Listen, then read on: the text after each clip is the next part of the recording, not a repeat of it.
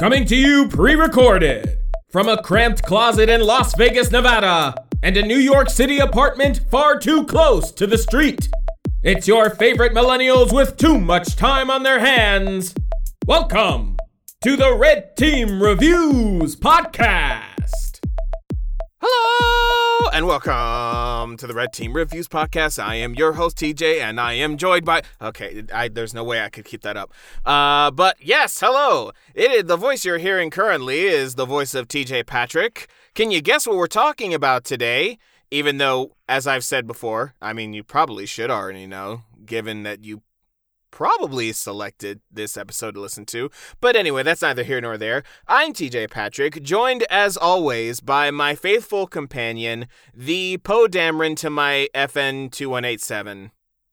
So, uh, so here's the thing. My girls got me on this and today we're going to be talking about uh, Star Wars. This multi-level Coruscant marketing, where we sell you we sell you kyber crystal imitations Kyber that crystal you then sell to other people. Other people. Um, and so and so it, it, it the money moves upward, and eventually, you know, and eventually there's this guy. He was a Jedi, was. but then like they didn't like him anymore, No, and they so like he just started to be like, okay, cool, I'm gonna do my own thing, Yep. and like his, you know, like my religion is different than your. Re- anyway, so that's why Remember he that knows song, Losing Your Religion? he remember he knows what the kyber he knows the difference of kyber crystals and like so that's why he sold them to us to then sell to this other person He's she's really astute. great i met her on tatooine she's got all these little droids occasionally she's babysitting Detail-oriented. apparently she's babysitting this little green guy every now and then i'm, app- I'm Oh. implying I, that he's dating amy sedaris from mandalorian anyway I got it. I was I was with you. uh, trevor catalano if you have never listened to a star wars episode with us Boy, That get That ready for some shit. That is uh, a character that I do every time we talk about Star Wars. Name three four Did you Casablancas. do it for Mandalorian? I forget. I did it once, and then Molly was like, "Um," and I was like, "Okay, cool, we'll, we'll move on." Um, so today we are talking about Rogue One and The Force Awakens. Definitely not two of the most conflicting opinion films in Star Wars canon. Definitely not. I'm sure this will be a conversation that's real, real light and breezy, and everything will be pretty straightforward. so I, I kind of want to just like, I want to flash back for a hot sec. Like, Sure. let's talk about one of my first notes here. Or wait, no, sorry, we're gonna talk about Rogue One. But like, I'm I'm I'm talking first impressions. Like first impressions. What was your first impression when you knew we were getting a new Star Wars out of The Force Awakens? Like seeing the trailer. What were your feelings about that? for Force Awakens? Uh yeah, sure. I mean, because yeah, that was the first Star Wars in in what uh about 15, 16 years. Um, yeah, it or no, sorry, no, it'd been the first Star Wars in about ten years because 2005 was was that, and 2015 was Force Awakens. It was first first Star Wars in ten years. They released a trailer, and like, what were you thinking? What was your expectation going in? Grateful and excited. Good. Okay. All right. I was ready to be hurt. yeah. I had not yet grown cynical of the Star Wars brand. Yeah. That- oh no. No. that comes like, later. Yeah no we uh, again this i will say this like you know i'm gonna show my hand early here these two Sure. movies rewatching these two movies like we did we did episodes way back in december of 2020 on Yikes. the prequels and having talked about the prequels ad nauseum i was very much like you know what i don't think i even like star wars anymore after all this shit i was like after talking about it and going through it i'm like do i even like star wars do i even like it anymore and these th- like uh, force awakens is one of my favorite but both of these are two of my favorite star wars movies and so i am very different than the current push from Star Wars fans right now in that I was excited about I was excited about Force Awakens when it came out. I didn't know what to think of Rogue One when it came out, and then I really liked it after I saw it. Um, but I was at the I'm at the point where I'm kind of like, these are the movies I kind of want to watch if I'm going to watch Star Wars. Um, and I still maintain that. Like you know the the trailer and then the actual moment of sitting in the theater when we this was the year we met each other and you weren't weren't in the same theater, but I was with our friends and the moment of Star Wars starting on that screen, um, and then getting to watch Force Awakens after, I was like, this this is what I want. This is the feeling I want. And then I get it from Marvel movies, so you know. Yeah, I mean the the journey of the Star Wars sequels and the journey of the MCU has been shockingly similar for me, where at first I was just grateful to have them. Then there was all this backlash that I was forced to kind of defend what I thought didn't really need defending on them. And then at some point, I just kind of got burnt out a little bit. I got a little cynical, not nearly to the point of other people, but the right amount of cynical to the point of like, okay, I know now if anything genuinely surprises me and makes me happy, it is genuine excitement. It is not being on the bandwagon and it is not tribalism. If anything makes me happy, it deserves to make me happy. And if anything disappoints me, well, I don't, I no longer have that personal attachment where it'll really hurt. It'll just be like, well, that sucked. Okay, moving on. And that's kind of that's kind of how I am with Star Wars as well now. But we'll talk about that journey more and more as it becomes more and more relevant to the movies we talk about. And we will talk about that fucking movie. Yep. Yep, yep, yep, yep, yep, But yep, yep. now- But I mean, it even extends to it even extends to the fact that like I watched the Book of Boba Fett, and there were a lot of people going like ape shit over it, but I was very much just like, guys, this is kind of boring. Like, there's a lot of commentary on that. Cause I'm only saying this because I think we will never cover that show. There is no reason for us I to cover that anything show. to say about you it, could we watch. will not cover that show. No. Yeah, no, we're probably not going to cover that show. Um, like the joke online is that like, oh, Boba Fett isn't even the most interesting character in his own TV show because there's an entire episode that's just Grogu and Mando, and do like talking about where they've been at, and and then they both enter the story of that, and I'm like, cool. So it's just Mandalorian season three. That's what it is. Because you suddenly, I suddenly give no fucks about Boba Fett. And Star Wars has these problems. I was like, why couldn't we just get a Boba Fett series that just dealt with Boba Fett? You didn't even have to continue. You didn't even have to continue the story from Mandalorian. You could have told a completely different story from his life because clearly you have Clone Wars shit, and it could have been great. And that's you, you didn't choose to do that. You just kept going with Mandalorian. I'm like, you could have just incorporated this part of his story into the next season. It's stupid. So, and Star Wars does those stupid things. but I am to make a point to stop you on this right now because Okay. boy, we have two very loaded discussions. Yeah. Okay. Okay. Okay. Okay. okay. Okay. Um, So we're going to start not with The Force Awakens, even though we typically default to chronological. We are going to start with Rogue One. Uh, for many reasons. It leads into the original, so technically it comes in canon before Force Awakens. And also, I mean, we're also just gonna, with the exception of one that you can probably guess is gonna come up in a little bit after this episode. Uh, we're basically just gonna finish out the sequel trilogy over the next few months. So I'd rather like make that train start rolling at the end of this episode. So we're gonna start with Rogue One. Um, do we want to start with first thoughts or just overall based on this viewing? Um, I I'll be honest. Like I have most of my notes for Force Awakens. Like I I am acting very much That's also why. from. Yeah, yeah. I am I am very much acting from. Like I like what Rogue One does as a concept. Um, it within Star Wars, and so like that's most of what I'm going to talk about. I don't really have it like this one. It's one of those things where it's like I really am going to stand by what I think it does for the franchise and for and as itself as a movie.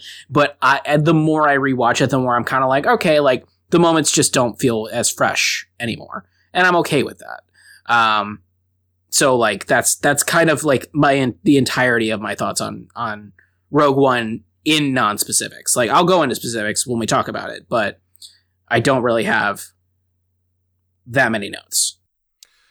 Um, I remember specifically exactly where I was at, what the context was when I first watched Rogue One. Uh, I won't get into it for reasons, but essentially, it was okay. That was my thought when I first saw it. I was just like, it was okay. Like, I really had no strong opinions of it either way. It was pretty inoffensive, yada, yada, yada. Since then, I've heard people say it was a huge mistake. I've heard people say it's one of their favorites. I've heard so much on either end of this spectrum that I was like, I gotta rewatch this movie at some point. Like, something something clearly was missed the first time I watched it. And spoiler alert, no, n- not much was lost. I, I, I more or less had the same reaction when I rewatched it now. It's just that now I have very specific notes to talk about. But my thought on watching it now is largely like it's flawed. Now I instead of saying it's okay, now I would say it's flawed. But is it the it's not even like in the bottom 3 worst Star Wars movies. Absolutely. I don't even know if it's even in the bottom 5. So it's like is it bad? No. Is it good? No. But well, let's well, let's talk about it. So, Rogue One, do you have any preference on uh, story recap? Uh, no, I don't. Um, then, fuck, what did I get myself into? I guess I will do Rogue One. Fuck. Okay. Because I just, I know there's one of these that I actually care about. And I'm like, so why are you taking the story for the one you don't? But I mean, okay, I think al- also Rogue One is the Yeah, we're all asking that same question there, bud. Like Rogue One is for a recap. I think Rogue One is just easier to do though. So basically, our hero this time around in this latest chapter of Star Wars bullshit is Jyn Erso. Jyn Erso is the daughter of Galen Erso. Galen Erso created or at least was very instrumental in creating the Death Star. he was one of the engineers that, that that something about it, something about it that they don't quite talk about, couldn't be done without him. Right. Um so it is established later on, but I'll bring it up here because why not? Uh it's established that he worked for the Empire. He was kind of a big shot, kind of a really really important guy, and then at some point he took his family and said, "I'm tired of this shit." And they became farmers, humble farmers, and tried to escape the Empire. Spoilers: the uh, the Empire tracks them down because, of course, they did. Um, Jyn is given to the custody of Saw Gerrera, this guy, and uh, her mom dies defiantly, and her dad is taken back to forcibly work for the Empire because you can be sure that people who are working against their will will put in the best work for your organization. Um, Looking at you, fascists. we flash forward uh 15 years to the day. No, I'm kidding. Uh we flash forward 15 years and the rebellion breaks Jyn out of prison. Great. This is because they need to talk to Saw Gerrera. Uh, and so they basically break Jyn out to go, hey, if we literally just hold you in front of us like a mask, I think Saw Gerrera won't immediately kill us and they ask Jyn if she will help them, but literally her options are help them or go back to jail. So it's not a choice, it's an ultimatum. It's an ultimatum. Uh, the person that is primarily going to be working with Jyn is Cassian. And Cassian is given conflicting orders, or I should say different orders than Jyn is aware of. He is told to, okay, I'm sorry. Oh, I'm sorry. I should be telling this logically, not the way the movie does. So basically, they're going to Saw to find Galen. That's why they're going to Saw. They're specifically only going to Saw to get to Galen. Oh, and also, uh, Galen helped a pilot uh, defect from the Empire. So there's a defecting pilot that knows where Galen is and has a transmission from Galen who goes to Saw first.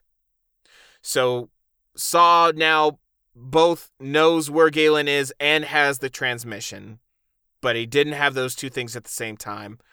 Uh, fuck. And so Cassian gets different orders to once they finally find Galen to kill Galen, even though they're going to see Saw, not Galen, but they're going to tell him now. Mm-hmm. So they go to Jedha City, where Saw. I don't think you should have done this one. what? You don't like John Mulaney's version of Rogue One? no, because I think that like you can make commentary about the confusingness of the way they chose to do the plot without actually confusing our listeners. So they go to Jedha City, where Saw is not, but they're trying to find Saw's supporters. They do. Then they see Saw. I didn't do that on purpose. I'm so sorry. um. Meanwhile, uh, no, no, no, no. In the in the interest of preserving our listeners, I will not talk about the thing with the pilot. So, Jyn sees Saw. You talking about the octopus thing? Yeah, I'm not gonna talk about it now because I'm just I'm just gonna try and get to the plot. Um, but then they together watch the transmission from Galen, which is basically only a transmission for Jyn. Uh, and then finally, after the whole emotions and stuff, uh, he finally says the one thing they really need to know, which is that there's a weakness in the new. Oh, there's a Death Star, and there's a weakness that I built into it. This is the weakness. But only Saw and Jyn see that message. Then Saw leaves himself to die because he's tired of his withered existence. And so Jyn is the only one with this information, and they don't know the, you know, Cassian and the stragglers they picked up, one of them being Donnie Yen, who is too good for this role. I'm sorry. Uh, and so they just have to take Jyn's word. And seeing as how there this is all about her father, there's reason to think that she might not be a reliable transmitter of information, even though we as the audience know she's telling the truth. So they go to where Galen is. And Cassian does not kill her father. Important. But due to a miscommunication, the rebels kill Galen instead. Uh-oh. Uh and then Psych, none of that matters because the next time we see Jyn, after her little tiff with Cassian about, you were trying to kill my dad. And he was like, well, yeah, but we all had to do shitty things, so it's fine. Uh, the next time we see Jyn, she's all about the rebellion. She's like, come on, guys. We gotta, we gotta go do this rebellion thing. And everyone, there's a council. There's a, because of course there is. There's always a fucking council that doesn't know what they're doing. And the council has no faith because the Empire has a Death Star and they're all scared. And Jyn very helpfully points out that, yeah, but they already have a Death Star, so you might as well at least try to fuck up the Death Star. Otherwise, they're just going to have a Death Star. So, most people go, they throw their hands up and go, ah, what are you going to do? And then some handful of people, led by Cassian, go, we're going to do something about it with you. So they try and do this secret Black Ops Rogue One mission and they succeed. And I put it that you you did that so badly. and I I did it this way. I I ended it that way because literally there is a point once the third act starts there's no more plot. There's no more development. Like it really is just they try to do the mission and then they succeed. Like all right. It's just a really long action sequence after after that. Okay, so here's the deal. We can talk about the ins and outs of finding Saw Gerrera and who got what missions and that being infusing. But at the end of the day, I won't stand for the complaint of this, the ending being the action sequence, because at the end of the I didn't say day, it was a complaint. okay, all right, all right, all right. I'm just pointing it out. At the end of the day, if you, the concept of the movie is who are the people who got them the Death Star plans and what is their story? And that's one of the crucial things that, like, throughout watching this movie or hearing about this movie or talking about this movie after the fact, that I think is a really cool way to go about telling a story in Star Wars. Um, I think it's I think it's a really interesting way because then, especially with the fact that you cast, um, you know, the, if the, that you not a single main character is a white man. Um, in fact, all the villains are white men. Um, I guess I mean I guess yes, Galen Erso is Mads Mikkelsen, but that I feel like that doesn't count by comparison.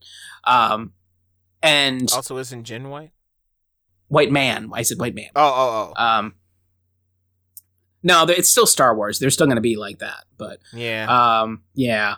Uh, but the the fact that, and then the fact that like a lot of people when they got to the end of this movie were like, everyone dies. What was the point? And I'm like, no, no, no, because that is kind of the point. It's these are the people, People who had to complaining about sacrifice. that don't know how stories work. Yeah, because the whole thing is like because the way that this fits into everything, like you'd have to re- a you'd have to retcon a bunch of shit, which I'm glad they didn't do, and b like the whole point is that like these people all gave up everything, and that's a line I believe in New Hope, where it's like this team gave up everything to give us these plans, and so this is the team full of people who are by parallel in our own world of demographics that are typically downtrodden sacrificing everything for the benefit for the betterment of the galaxy. And so despite all those loops and turns and like frustrations that we're about to talk about, like at the end of the day, that's to me what makes Rogue One one of the better Star Wars movies is that it's like the setting is Star Wars. The setting is that galaxy, but the story itself has a lot more resonance than some other Star Wars stories. I mean, fair. Yeah. So let's keep going. We won't get into. What about this do you want to get into? Boy, where to fucking start? Okay, so. Boy, oh boy, oh boy, oh boy, oh boy. Okay. I'm going to read this uh, more or less. I'm going to read my notes more or less verbatim because I wrote them very con- conversationally. Uh, I've written, okay, so starting with childhood is fine, but we don't actually learn anything about Jyn. It's just exposition for the plot. The person that gets the most characterization in this opening scene is the mom, and she immediately dies. Then we jump forward like 15 years or so, only to then establish two more characters, this being Cassian and Cassian's informant. Uh, then we go back to Jyn again, and still have no clue who this person is. So that's the first thing. I mean, given it's Star Wars, you are going to rely on a little bit of archetype. I mean, what archetype? The uh, yeah, you're right. that works better for Ca- that works better for Cassian and some of the other works characters. Yeah, I was gonna say it worked for Cassian. It work. It works for Donnie Yen's character. It works for Yeah. his counterpart. It works for Ben Mendelsohn. It works for. It works for. Yeah. So I guess I guess this is probably leading up to one of your notes, which is that like yeah, Jyn is the one character who is kind of the self insert, is kind of the Neo of the of the whole plot. which is just a baffling decision because they're telling a very specific story about a very specific group of people. I think you can afford to give your main character a specific personality. Like, Yeah, I mean, she she gets to be the obstinate, like headstrong girl in a many ways, who's like, I'm just in this for my father. I just want to see my father. I don't believe in any of this. And then I guess over the course of the movie, she does start to believe in it because she does get to echo back the message of the film, which is rebellions are built on hope. We need to give other people hope, even if we lose everything. Um, I stand by that. I like, Like, when Cassian message- echoes it back to her. the message is fine. It's the, it's the, it's, it's the way they just John Henry the fucking nail into this thing of just like, okay. oh, see, hey, you you didn't totally lose all your Black History Month stuff. This is March. You had a John Henry. You had a John Henry reference. I don't know. I need to tell you what Greenwood, Oklahoma was. Okay, um, Just because well, yeah, because who what school is gonna teach anyway. anyway. Um so okay. So I realized that I started I started the next note with that exact oh, so okay. Um all right. I guess I'll keep going because otherwise we'll be here forever. Uh Yeah. So okay, we're getting a lot of information but no sense of character. We know Cass is pretty ruthless when called to do so and maybe doesn't enjoy killing, but then we're told that he doesn't necessarily agree with bringing Jyn on the mission to Jedha City. But we're told that by K2SO. So it's like it's clumsy. It's like it's clunky because the alternate to this is having a conversation between Cassian and Jyn that establishes that. But instead, we just have the droid go, "Oh, you know that guy? Yeah, he doesn't want you here." What? Also, I mean, why? I like I like K2SO. I'm not gonna. Well, yeah, about that. K2SO is probably my favorite character in the movie, but that's not saying much. I mean, it's also you, so I mean, I get it. What does that Um, mean? Uh, you would like K2SO the best. I didn't have much choice. Nobody else has that strong of a character except Donnie Yen, but like that's just cheating. You're using Donnie Yen, so I only remotely care because it's Donnie Yen. Also, once you've watched Avatar, Here we go. the blind amazing fighter is just kind of like, yeah, I mean, I have seen it before, so Here we go. I'm just saying. um, Jyn still has no discernible personality, even after a scene rife with opportunities to not only demonstrate that, but to also potentially foreshadow themes in Last Jedi, for instance. They're putting Jyn in a no win scenario for her with no choice, just like the Empire does. Oh, I mean- they're talking about the rebels, so This is something we talk about though, in that like Star Wars sometimes tries to do Marvel shit where they're like, "Oh, but that's that whole theme is going to be covered in another movie." And I'm like, "But you don't really." Or you just never get around to making it. So like, yeah, the the concept that you could even like hint at things in the Last Jedi, I'm like, I'm just like, I don't want my Star Wars to hint at things in other movies. Honestly, I, I don't want them to do that anymore. all I'm saying is that like nothing is really made about the like that whole interrogation scene, quote unquote, with Jyn is just barren. It's barren for so many things because I'm like, well, I'm not oh, okay. I do point point this out in the rest of my notes. I'll just finish the note. Uh, they are the rebels are putting Jyn in a no-win scenario for her with no choice, just like the Empire would. A smart character would point this out.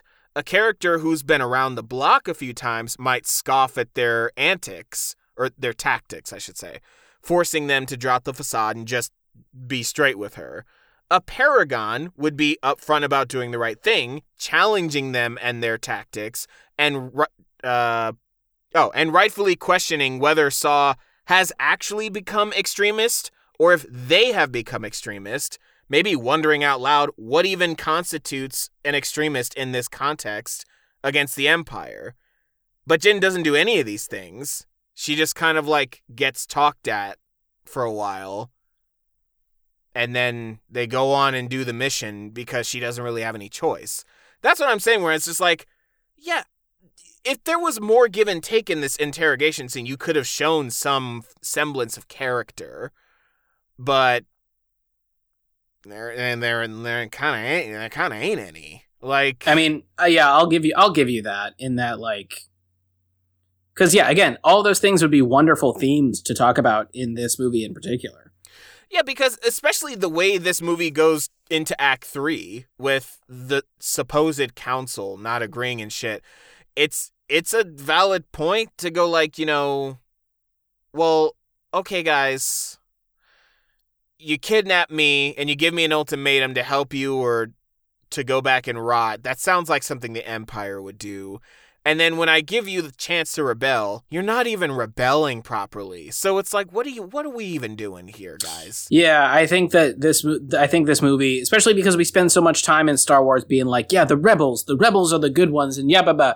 and there's always that spirit of overcoming the oppressive force. But then, like, this is an opportunity for us to go, well, wait, wait, well, what constitutes a rebel, and what are like, what are the traits associated with that that make it that make them the heroes? And they don't really get into that in the same way. All they do is talk about the nature of rebellions and the nature of like the struggle, but they don't talk about the nature of those who are struggling. Yeah, and like they do the typical Star Wars thing where they love to throw around this word hope a bunch, but Mhm. I could probably count on one hand all the characters in the saga and spin-offs that like actually just demonstrate it, actually just show that quality that eternal optimist or the paragon fighting for right at all cost thing there aren't a lot of those characters even though they love to throw around this word hope all the time which is odd. You'd think they would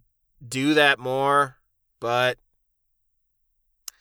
i don't know why they don't until but we'll get to that. George Um, Lucas built this in a cave with a box of scraps. with an old typewriter. uh, on a drunken Saturday afternoon. Okay. Um. Did I tell I'm you I almost locked him in a in a hallway? Anyway. Yes. Yes. We're all aware. he was very Uh, mad at me. I could see it in his face. uh, my next note: Everyone is miserable. LMAO. Uh, the note after that. Uh, oh, I think that's a little bit more of a nitpick. Oh, but within that nitpick is uh Cass and Jyn have zero relationship going into their first mission together. So, what's that about? Like, I mean, weird. I think I think that's just like you chose to do a movie where most people don't know each other going in, and so well, you can made no, a no, no, you can have a dynamic with somebody without that you just met. You can have a dynamic with somebody that you just met, like. But that's the thing. It's like basically a lot of my notes will kind of U-turn back to this central point about this movie, which is that nobody really has that loud or big or notable of a personality really. They have things they do. They have things they might believe. Excuse me. But a lot of great character interaction comes from a loud person and a quiet person or like a person that believes in the cause versus a skeptic. Literally, and this is a rare time where I will actually say a good thing about A New Hope. Uh literally, the one of the few good things they do with Luke is putting him against Han later, later in the movie when they actually give him a personality, which is where they're arguing about what to do and Han is a pragmatist and is cynical about the way the world works and it's just like look, kid, there's nothing more we can do. And Luke is like, we have to do something. Like, that's how you get good character dynamics. But you can't get any of that here because nobody's big enough to do that. Cass might have. I wonder if part of that is less about them not being big enough. I mean, they're not that big. I'll say that. But like, I le- I wonder if that's less a problem of that and more a problem of like we're doing a very specific thing by just focusing on Cassian for a moment because we're going to put this this man like their whole conceit with him is this is a guy who's been in this for a long time. He's very good at what he does and so he's not going to play well with others who are completely green because he's already had to sacrifice a lot. And then you have this other thing going on with Jyn uh, with Jyn who is very much just like I don't care about anybody else but myself and that is my entire character arc. And they spent more time developing them individually without letting them develop on top of each other. Which can I just take a quick side note to go, why does Jyn not care about any of this? She seems like the person that's most affected by the Empire in this movie that we've at least seen. Like, we get lip service about Cassian's involvement, but like, we literally see Jyn's entire world being turned upside down by the Empire. So, why does she not hate the Empire? That's just kind of weird to me. Yeah, it's almost like like I, I wonder how a screen one of the screenwriters would answer that, being like, "Well, no, she just has a problem with everybody," and I'm like, that's kind of a cop out. Why would she have a problem with the rebellion? Why wouldn't she?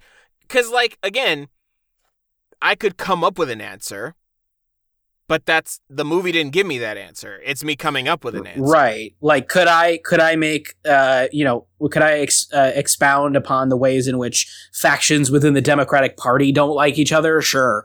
Or think each other's full of shit? Sure. But that's not what the movie is supposed to do. Nor is it that kind of movie. Also, this is another thing that benefits by just spending more time with Jyn before the plot starts to demonstrate what type of person she is.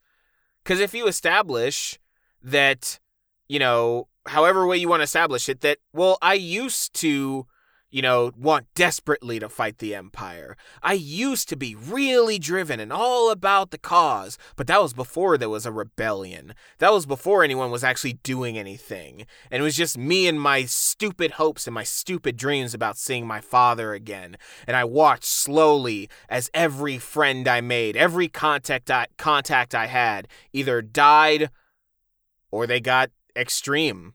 They became a radical, like Saw Gerrera. And even he, when when given the choice between me or his precious fight, chose his fight. So you know what? Now fuck it. I don't care. But now there is a rebellion, and I don't care. Where were they when I was wandering the fields on my own? Where were they when I was in the mud?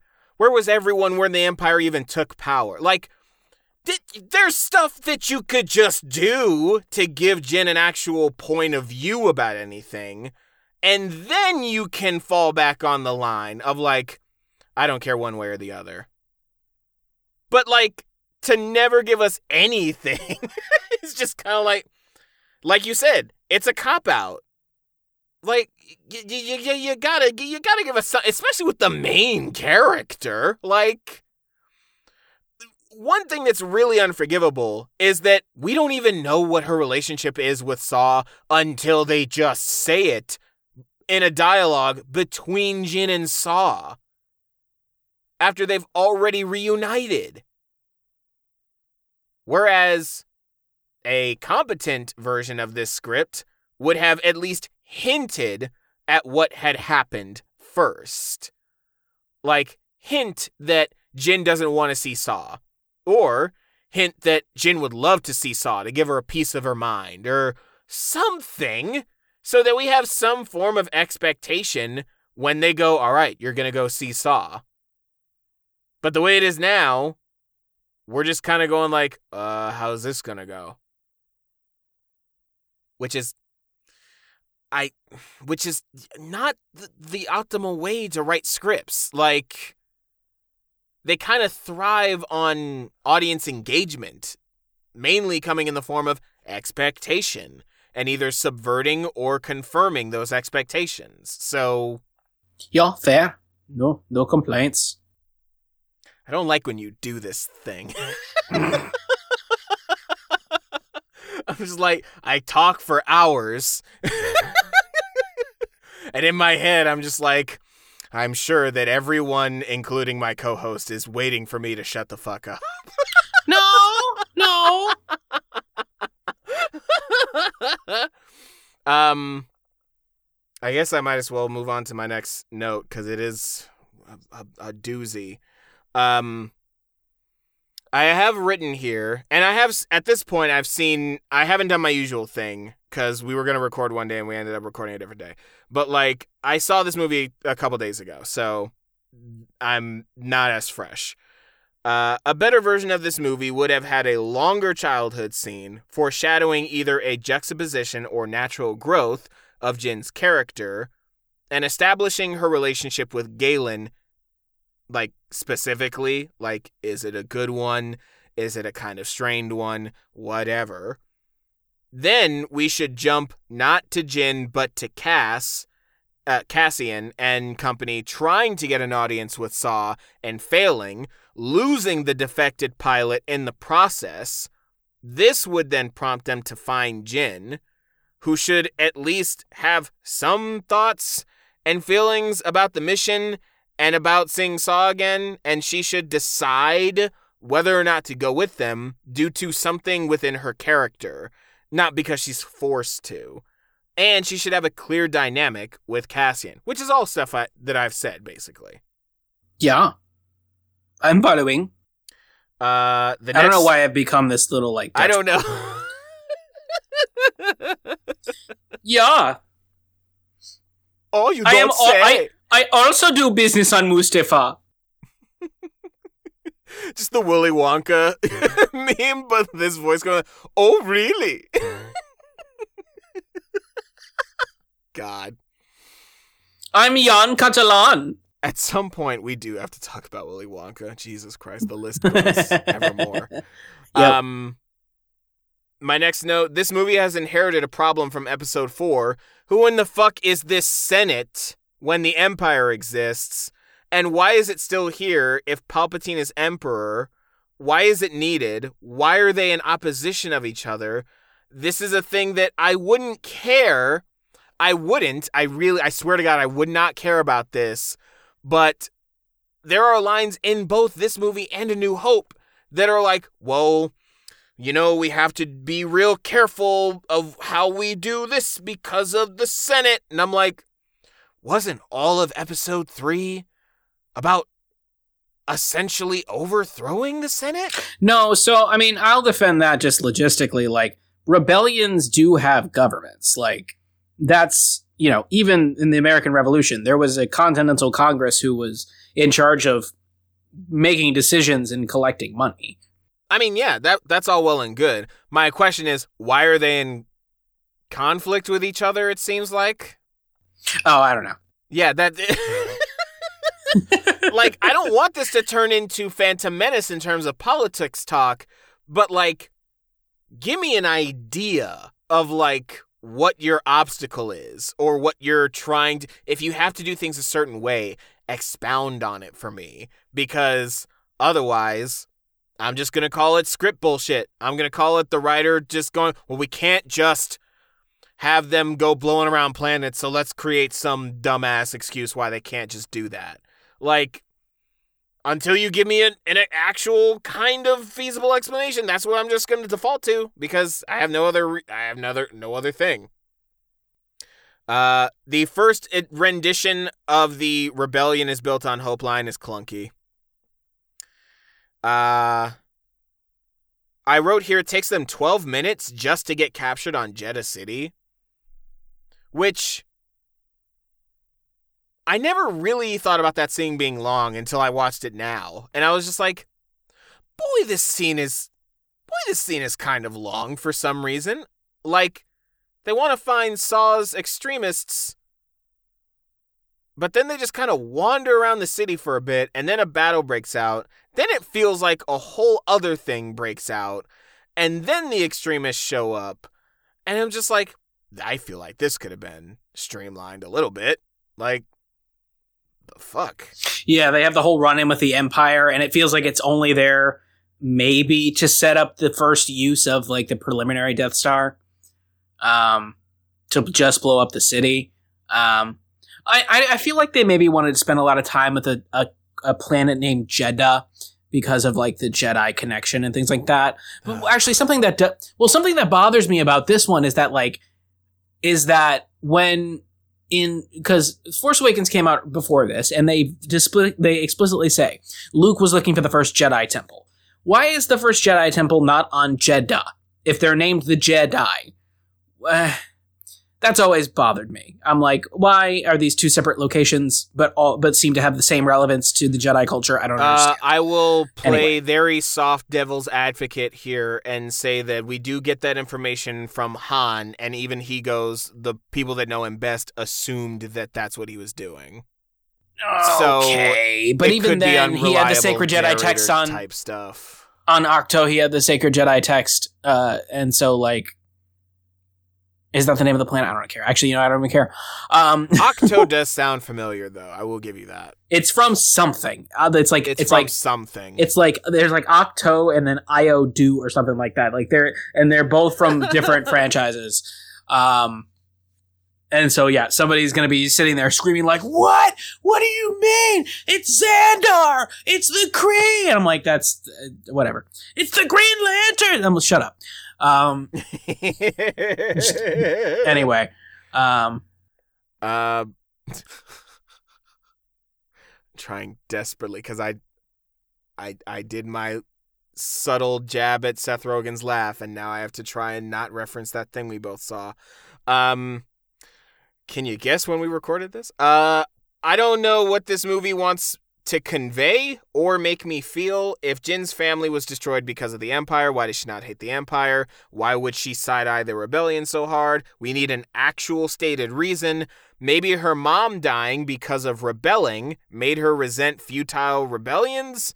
Maybe her self, maybe her selfishness. Uh, maybe she became selfish so as to not process the trauma. That's me grasping at straws, but nothing about the character suggests any of that. It's just me assuming. yeah, it it does feel like it's kind of the generic like I don't need anybody because I've been alone. Which even the last time we saw her as a kid, she's not alone. She's with Saw. They just jump so far into the future that she's not with them anymore. And then they don't say, they don't show what. Ugh, have we got another movie? Poor man. this is specifically about the transmission that they work so hard to find. Uh, poor Mad sounds like he's speed reading this emotional exposition dump off a teleprompter. I mean, He's he does. Maybe that's an acting choice on Mads Mikkelsen's part, where it's like you know they told him, "Hey, you got to get this message out. This is your last chance.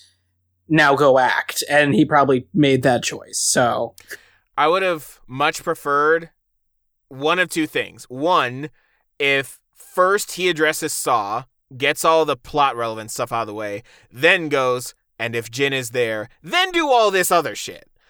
Or have two. I just realized I'm about to reference something that nobody is uh, is, is familiar with. Just have flu- just get two flash drives. Get two flash drives. Uh yeah, like have a separate one that's like, oh, and he also left this one. Right. Like, damn. Um, the actual Death Star sequence was pretty good, intercutting the message and the firing. That was actually very good. Um, the dialogue is all hushed whispers and mutterings. Everyone has the same earnest vibe. No one, save for the droid, has any flair or ticks or personality. That's all stuff that I've been already saying. Um, this is the last note I had because I mean, I didn't bother taking notes on this whole thing of them killing Galen because it never, nothing really comes of it. There's no consequence of it. They have one argument about it, and then Jyn does a 180 that I'm about to talk about right now. So this is the last note I have, and then this is where I get more of my thing of like, the rest of the movie is just a very long set of action sequences. So not much for me to really dig into here in terms of like this podcast. Um, Jyn straight up becomes a different character when arguing with the council. Also, there's a council. Why is every council bad? Why does the rebellion not rebel? Even if they lose some support, there is zero reason why they should have to go rogue when there's a rebellion. Like, it's self. so I mean, no, me. self preserve. I mean, yeah, I get it. It's one of those things where it's like you know, uh, governments have done governments have done more, uh, done less in the name of self preservation. But here's the thing I don't care that people don't do the dangerous mission because it's dangerous. As long as the rebellion is still a rebellion. Like you can have the whole you you could actually have kind of a very sincere like who's with me? rah rah speech. And then have people kind of slowly just kind of back away and like leave. And then you can have your like Cassian pipe up, and you can have you know people join because of his words, and then you can have Mon Mothma like say something and like reestablish like what are we if not a rebellion? or some shit like that. As long like you can have people leave because it's dangerous. That's not really what I'm complaining about. I'm complaining about the fact that like and like I said earlier, Jyn does point out that I think Jyn points it out or if she doesn't, then I'm definitely going to, of like, so you're saying that you're afraid of the Death Star, but by doing nothing, you're going to ensure that they keep that Death Star. So, I mean, you're kind of doing a self fulfilling prophecy here, my guy. It's it will only be a matter of time until they come for you as well. So. what's the plan here?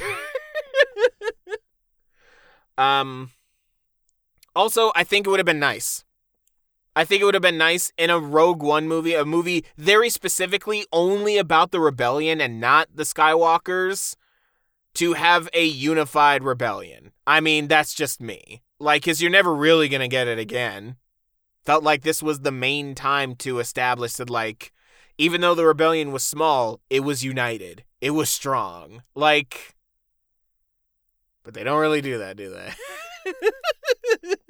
I mean, I guess what they're trying to say is that like the rebellion wasn't always this solid thing because I think maybe they're operating under the assumption that in the Skywalker saga the rebellion is solid and working fine. And so I think that maybe that's just us kind of knowing the thing a little bit better, but then again, you know, so does most Star Wars audiences. But I do want to kind of harp on something you just brought up, where it's like this is one of the this is possibly, or this is the first Star Wars movie we ever got. excuse me. This is the first Star Wars movie we ever got that wasn't about the Skywalkers, and I think that like the success of this movie is half the reason that people agree to be like, cool, yeah, we can keep going with this franchise and we don't have to base it all around this one family. Now, did they take their own advice when it comes to making the next two movies? No, they did not. Um, after they made this one, because this this did come out before Last Jedi, right? It was literally yeah, The Force Awakens, Rogue One, Last Jedi. Okay, yeah. No, I think I mean the, the this is half the reason that they could make the Mandalorian in the first place for those who love the Mandalorian and is because they could go, okay, cool, we can we can take a breath and we can not do Skywalkers anymore. And I I think they did a really good job. And like one of the big discourses online now, after after having these big three movie chunks, these big three movie chunks where this is like oh, this is like the pre Clone War area era, and then the TV shows do the Clone Wars, and then this is the Rebellion era, and then this is the Resistance era. And like the most interesting parts of Star Wars to fans nowadays are the pre rebellion era, like the onset of the Empire, like just as the rebellion is forming, and the post Empire, which is why people are so fascinated with the direct fallout moments that the Mandalorian takes care of. And like those are some of the most, after seeing the monoliths that are these other phases, like those are the most interesting parts of like the overall interconnectivity of the story and places where you have room to play of like, oh, well, how did that come about? Maybe let's tell a really interesting story to show you how that happened. And so I think that's one of the better, I think that's one of the, the successes of this movie is that it tapped into something I don't think a lot of people even realized that they wanted, which was, or maybe they did want it, but it, it tapped into something that people had been wanting, which is a good story about some new, fresh characters about something that is relevant to the larger story. Yeah, I can attest to being one of the people that does did and does really want that. Um but good. Um and it's and it's not that I have to like get every single Easter egg or every single question answered. I think that's the, the a poor way to go about it because there are people out there who are like, "Well, now we need a movie about this because I I don't know how that's happening and they're not explicit about it." And I'm like, "Okay, that's not that's not what anyone should do. We shouldn't no. just make a movie for every last little bit of thing. That actually gets rid of some of the ability for people to tell a story because part of telling a story is leaving things out." Um, but I think this, you know, if we're kind of wrapping this up, I think that between that, I like a lot of the characters. Um, even though like you know, even though Jyn has that that hurdle to overcome, Cassian Andor is fascinating enough, and the concept of him being so deep in the rebellion is good enough to where they're now going to make a show for him, and I'm kind of like, okay, cool. Not one of my first picks, but I'm interested. Um, and yeah, so the, the cast of characters in their moments that they have in this short film, in this, you know, all, all things considered, it is a long film, but it's a short, a short history for these characters in a world full of long histories of characters, unless you're like Qui-Gon Jinn. Um, but yeah, I, I, I think this has a lot of, a lot of small on the surface successes, even if after you look at it for more than, you know, three seconds, some of the things start to make you cock your head. and I would ordinarily keep going, but we have an episode seven. Okay. How you feeling? I like I I've gone a very long time uh without writing a lot of notes for these movies. I think the one that I wrote the most notes for uh, before this episode was probably Transformers last year. Uh, that's just really because like I knew that was gonna happen. I hadn't seen Rogue One, I think, since the first time I saw it, and I hadn't seen The Force Awakens in years. Probably I I probably had seen it after I had seen it in theaters a couple times, but I don't really have strong memories of specifics of that. So these were two movies that while I knew I had seen them, like they were as fresh as they could probably be for me. Same thing going forward with the next few Star Wars stuff we're going to talk about, the movies. Um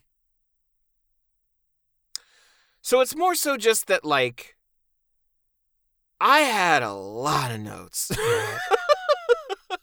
for that one and also for this one, although the vibe is kind of different now.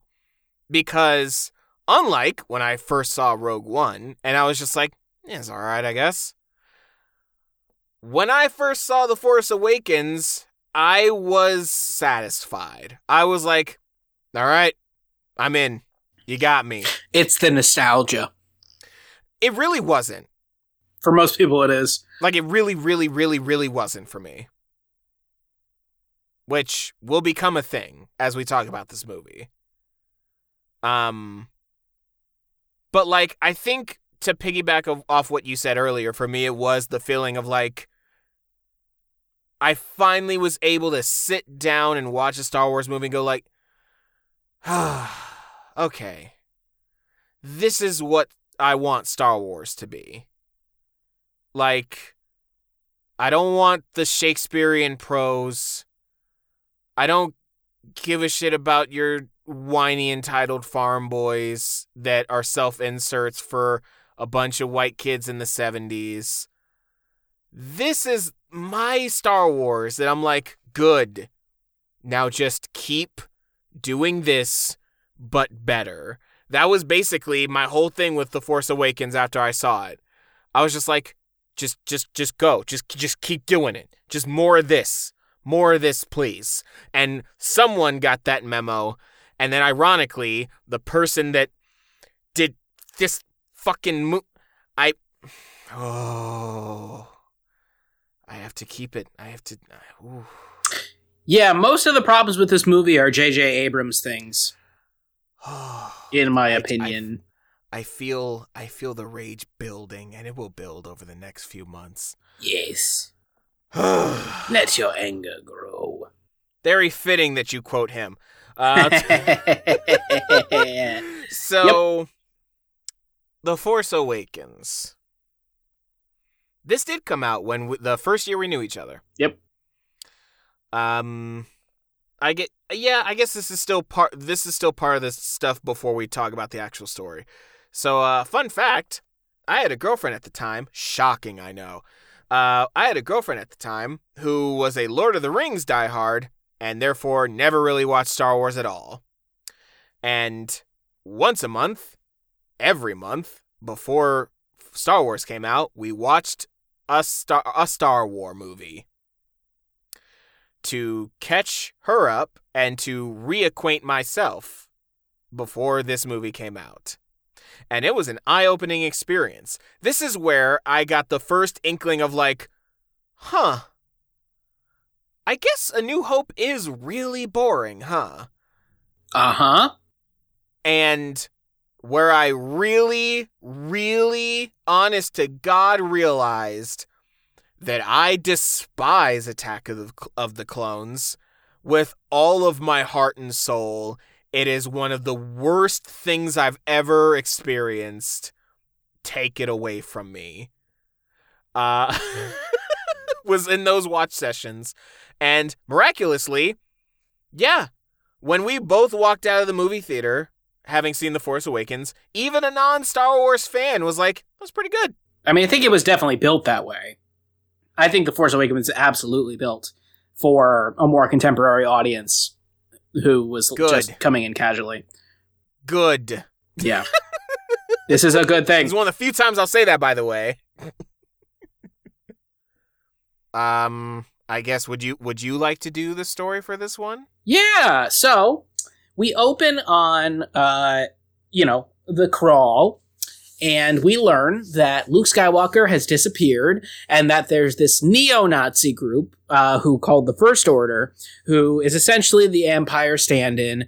Um, they're trying to rebuild the Empire after it's been gone for about 30 years. And Luke's nowhere to be found, and there's a resistance that's. They never really explain their relationship to the new Galactic Republic it's like it seems like it's like oh well the republic can't like deliberately denounce the first order sounds familiar right you know a government that can't deliberately denounce Which why? would uh, their government can't deliberately announce uh, votes i guess? I don't know. Um this seems more transparent than our real life when people don't. It's it, i i can at least connect the dots as to why people don't denounce neo-nazis in real life because they want them to vote for them. But in this i'm like what do you care? These guys don't even have like a home planet that they call this thing and uh, you know i think when you get an empire with that much firepower you're more or less just like well i guess there's a group of them over there who are always going to be pointing a gun at me so I guess the resistance has to like covertly resist them. I don't know. I've never understood the resistance. I think this is one of the major flaws of the actual sequel trilogy in that it's like, hey, you set them up as this group that feels like the rebels, but in theory they are the new status quo. And so you need to deal with that anyway. Um, First Order shows up, uh, led by Kylo Ren, and we open on uh, you know a scene on Jakku, which is essentially another Tatooine uh, desert planet, where Poe Dameron, the new ace pilot played by Oscar Isaac, um, is getting the plan, getting a map to, or what he realizes later is a map to Luke Skywalker. But apparently, at this point, we just think it's intelligence. Kylo Ren shows up with a bunch of stormtroopers, and they are really brutal. They're going to kill everybody in the village after they get what they want. They kill the the informant who's like vaguely knows Leia, Leia, and they you know, talk about that for a hot sec. And then Poe gives his droid BB-8 uh, the plans and has BB-8 run away. Poe is captured. We go back uh, somewhere along the way. One of the stormtroopers in that group is a little bit traumatized by the experience. We find out that that character is Finn. He has been raised since birth to be a stormtrooper, but he has never actually been in battle until this point, and he does not believe in it. So he defects. He breaks Poe Dameron out. They take a Tie Fighter back to Jakku against Finn's wishes because Finn just wants to run in order to go back and get the droid. Meanwhile, BB-8, the droid, meets this girl who's an orphan and a scrap and a and a junker on Jakku named Rey. Rey has something special about her. It's very obvious she's the Je- she's the Jedi character. Rey and Finn reconnect. Poe disappears um, when they crash back on Jakku. They have the droid. They meet each other, and in the process, the First Order attacks the planet looking for BB-8, and they steal a ship. Surprise! The ship is the Millennium Falcon. The Millennium Falcon's signal is picked up by Han Solo's new ship, and he captures it introduces them, introduces himself to them, and they say, "Hey, this is a map to Luke Skywalker." And he goes, "Great, now we have to get these to the Resistance." Meanwhile, Finn is pretending to be a Resistance person to impress Rey. Um, they run into a bunch of trouble, but eventually they end up on a planet with Maz Kanata's Cantina. Maz is this, uh, you know, wise CGI character played by Lupita Nyong'o, who, uh, you know, essentially is like fun but also cryptic. And essentially, uh, Finn tries to be like, "Cool, cool. I'll see you guys later. I'm gonna run away.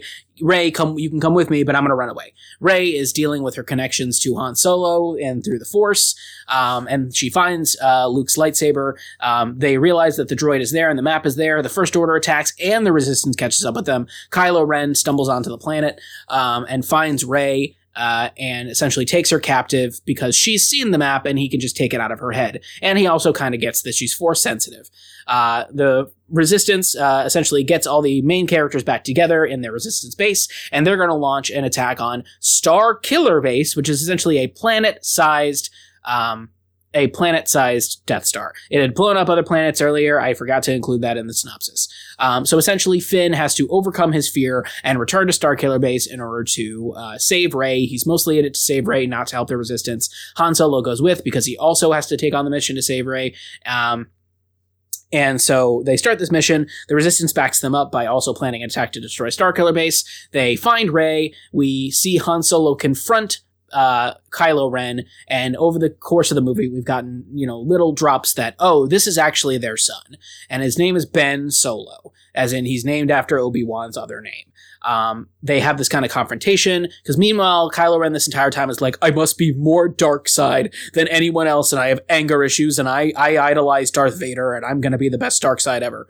And Snoke, who we'll talk about, um, essentially is like, well, you know what you must do. And then we finally find out that apparently what he must do is kill his father. So he re- like gets rid of that connection and becomes more powerful. And Han Solo kind of just lets him. So Han Solo dies. Chewie freaks out. Everybody starts shooting each other uh, they all try to run away as they set charges and start to blow up Starkiller Base. Kylo Ren tracks them down and is like, "You're not going to beat me. I'm a badass." And so Finn goes toe to toe with him in order to save Rey. And then when Finn gets knocked out, Rey goes toe to toe with him and beats him. And he is flabbergasted. They get off of Starkiller Base. They the villains get off of Starkiller Base. The entire thing explodes, and it's basically a New Hope. Okay, cool. Let's do this.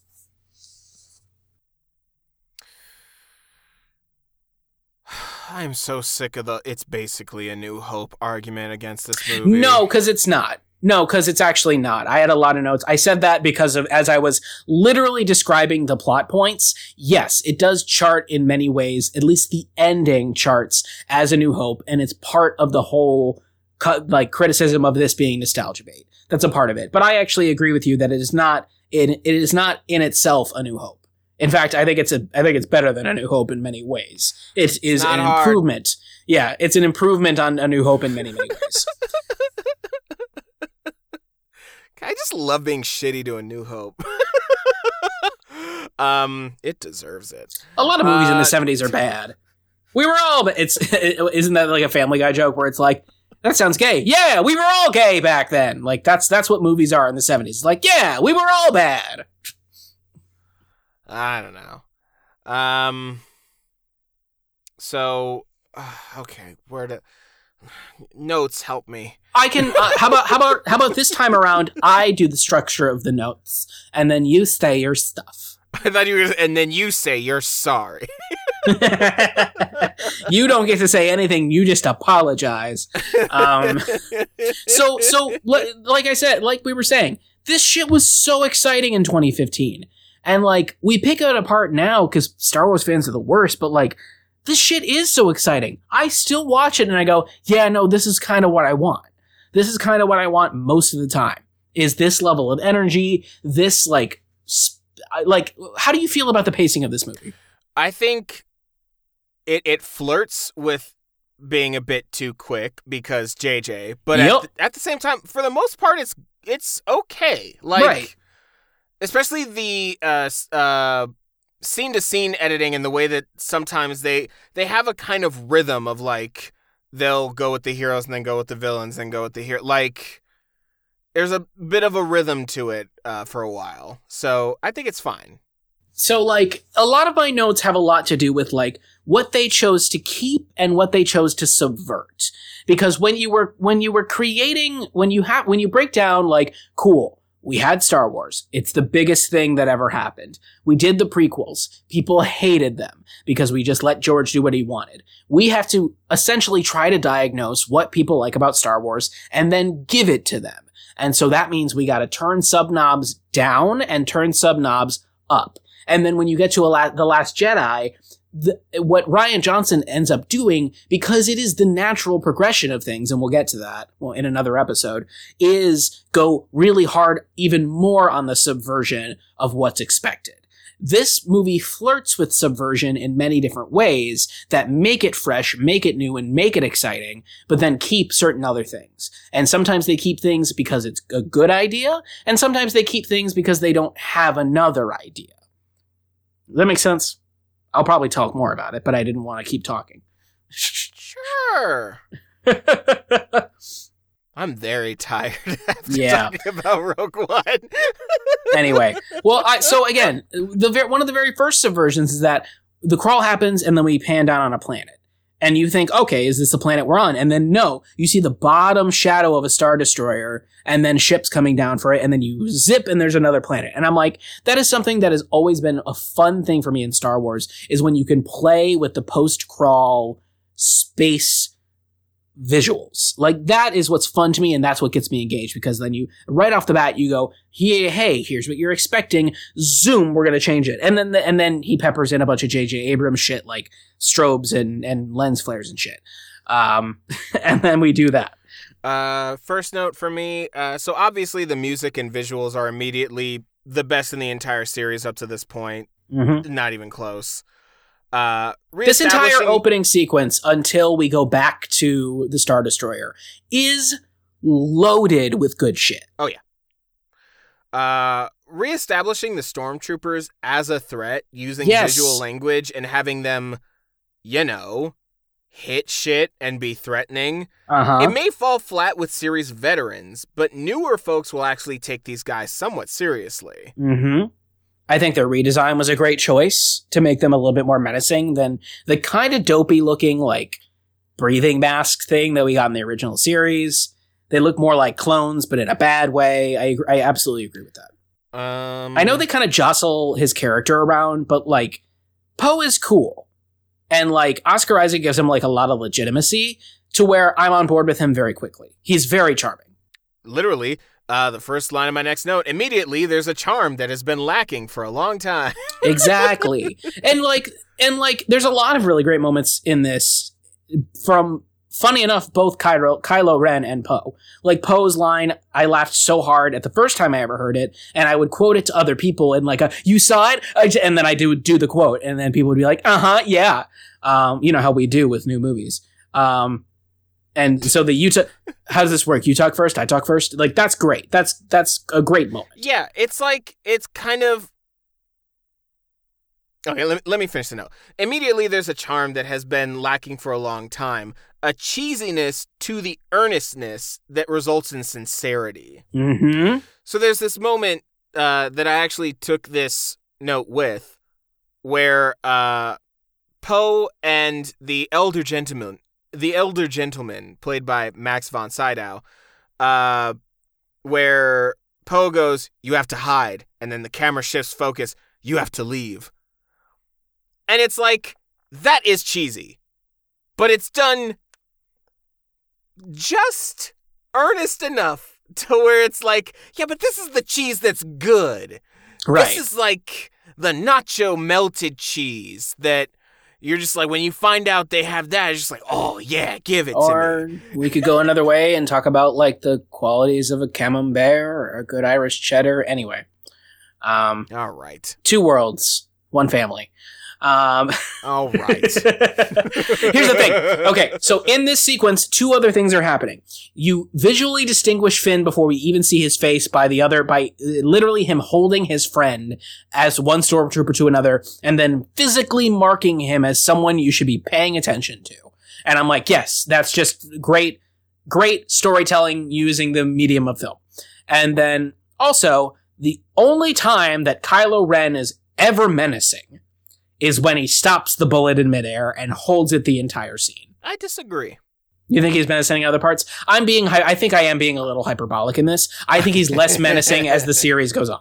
Um, True. I think he gets to a uh, he gets to a point of menace in this in this movie, and then he gets and then he kind of undermines himself when he's going to Rey being like, "I can teach you." He sounds like he sounds like a like a like a nerdy fuckboy, um, of like I I the things are better with me. Um, Is the word you're looking for incel, Trevor? yeah, it is. Yep, we'll get there. yeah, when he's not when he is not an incel, and he's an incel because of the script. He's an incel because the script is kind of written by men who are probably like by men under different circumstances. If they weren't Hollywood writers, would probably be incels. Um, I don't actually know that's to be truth about these writers, but you get where I'm going with this. Um, anyway, when he's not an incel, Kylo Ren is actually pretty menacing, and he has like moments of like being more charming in the Last Jedi, and then he's just, just a dumpster fire when we get to the the other one um, that I won't even say by name. Um, but yeah, anyway, but I think the main point of my note here, even if I'm being hyperbolic, is that like he he's never been that menacing. It's like no no no, but when we first see him right here with the mask on and he's stopping that bullet, it's pretty cool. Then he's also sarcastic.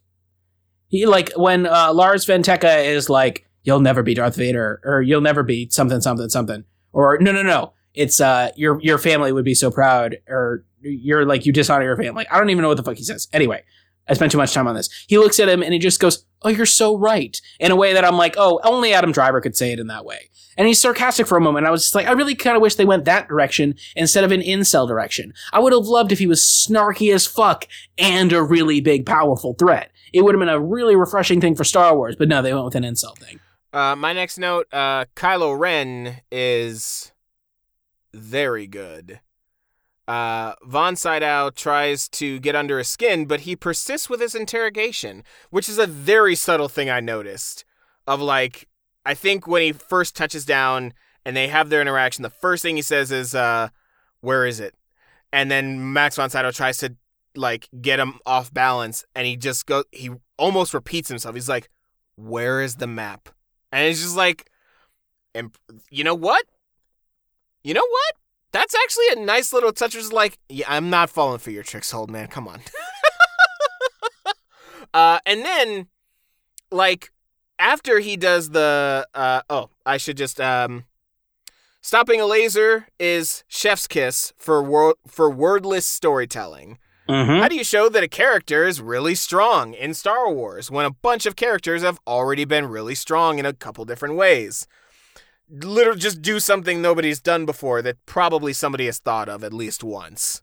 Well, not only that, but like they remember it later in the scene. Like Oh yeah, there there are other movies that would just be like he stopped it and then it just dissipated. But no, he's holding that that entire scene and then at the end he lets it go in and then it shoots forward and hits something else and just and just blows it up and I'm like, "Oh, yeah, no, that was really great choice." To then remind us, like, oh no, he's been holding that the entire time, baby. yep. Um, and like when he when so many people get wrapped up in the whole Poe thing of like, how's this work? Do you talk first? Do I talk first? That they ignore what uh what Kylo is doing, which is he's just sizing up the entire situation, sizing up Poe, and he's going and I think one of the first things he says is like the old man gave the map to you, didn't he? He's just like he's just like letting everyone say whatever they want to say. He's just like casually calculating. He's like, I think he gave you the map. And he's like, they search him. He's like, he's like, uh, he, there's nothing on him. He goes, all right, take him on the ship. I'm sure we can get some useful information out of you. And then lo and behold, later on, he's like, oh, so you're like the number one pilot for the for the resistance. Interesting. Yeah, like- and if and if he was Wow. to- if he was tonally a little bit more like that, where he was just like mocking him a little bit, like he doesn't, he kind of drifts away from mocking him in in this moment, and then like he, they just completely drop the mockery in later movies by making him a "Rah!" person later. Um, so Also, finally, a fun rogue. yep. Finally. Uh, we get introduced to Phasma, and Phasma is worse Boba Fett. Technically, she's way better Boba Fett.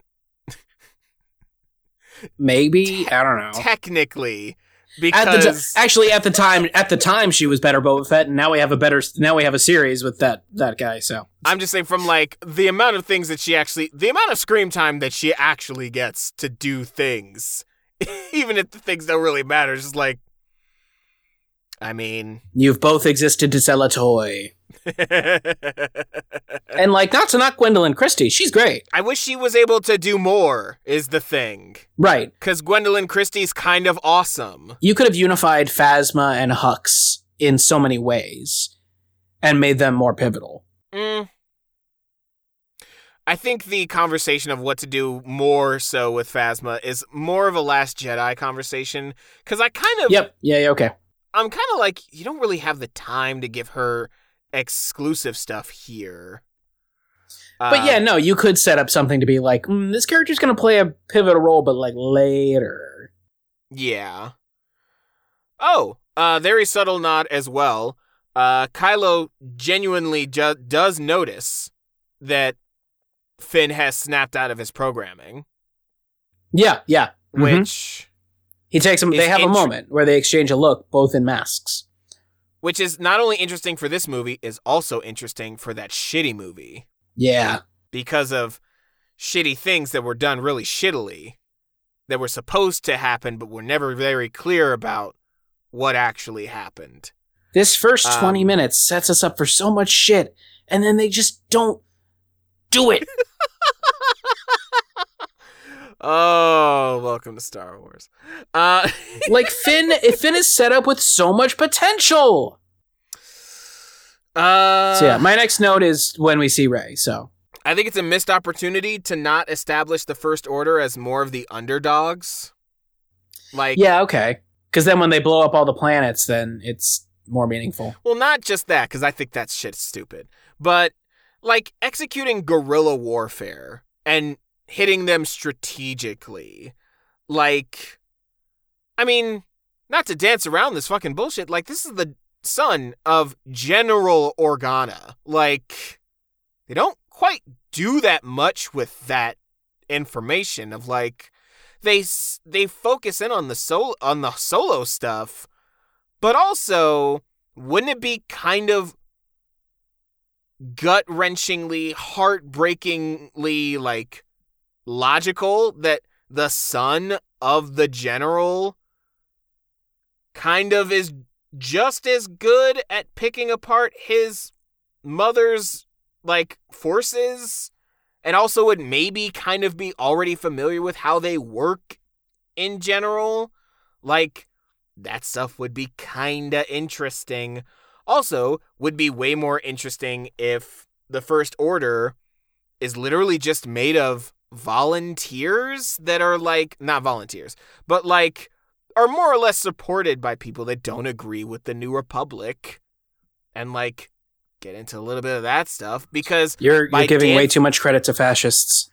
no no no I, because i don't personally i don't care i'm just thinking about like how it's like they wanted so bad to have a rebellion part two but the Mhm. resistance doesn't make that much sense yeah, like- exactly. I did introduce that as a hot second ago. Yes, yeah like it'd be one the thing, if yeah, either the the first order has to be the underdog, or the first order has to be already have taken out the new republic.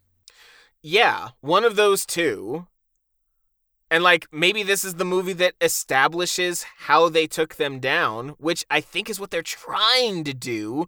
But I let me move on. Um Yeah, so now I'm at Rey as well. Uh, the visuals here changed Star Wars, and someone can fight me on that. Like, when in the trailer, her speeder is going past a giant wrecked Star Destroyer in the sand.